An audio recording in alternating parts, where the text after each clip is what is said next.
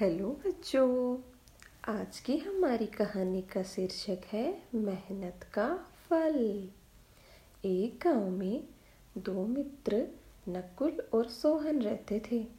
नकुल बहुत धार्मिक था और भगवान को बहुत मानता था, जबकि सोहन बहुत मेहनती था।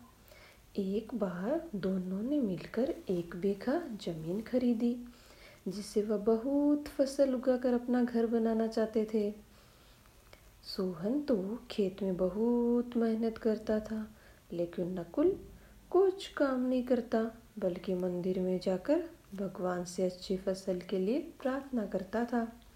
इसी तरह समय बीतता गया। कुछ समय बाद खेत की फ़सल पककर तैयार हो गई, जिसको दोनों ने बाज़ार ले जाकर बेच दिया और उनको अच्छा पैसा मिला। घर आकर सोहन ने नकुल को कहा कि इस धन का ज़्यादा हिस्सा मुझे मिलेगा, क्योंकि मैंने खेत में ज़्यादा मेहनत की है।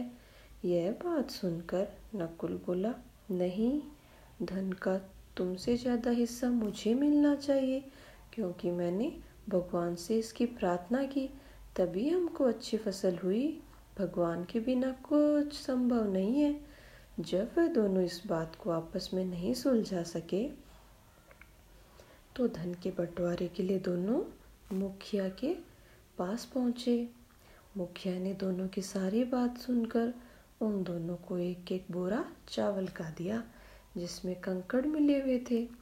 मुखिया ने कहा कि कल सुबह तक तुम दोनों को इसमें से चावल और कंकड़ अलग करके लाने हैं, तब मैं निर्णय करूँगा कि इस धन का ज़्यादा हिस्सा किसको मिलेगा?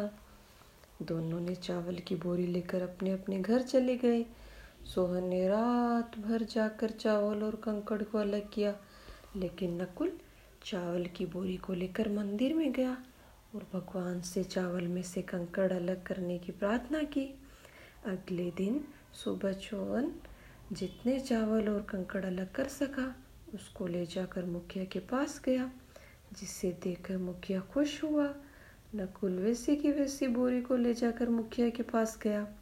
मुखिया ने नकुल को कहा कि तुमने कितने चावल साफ़ किए हैं। नकुल ने कहा कि मुझे भगवान पे पूरा भरोसा है कि सारे चावल साफ़ हो गए होंगे। जब बोरी को खोला गया तो चावल और कंकड़ वैसे के वैसे थे। जमींदार ने नकुल को कहा कि भगवान भी तभी सहायता करते हैं जब तुम मेहनत करते हो जमींदार ने धन का ज़्यादा हिस्सा सोहन को दिया।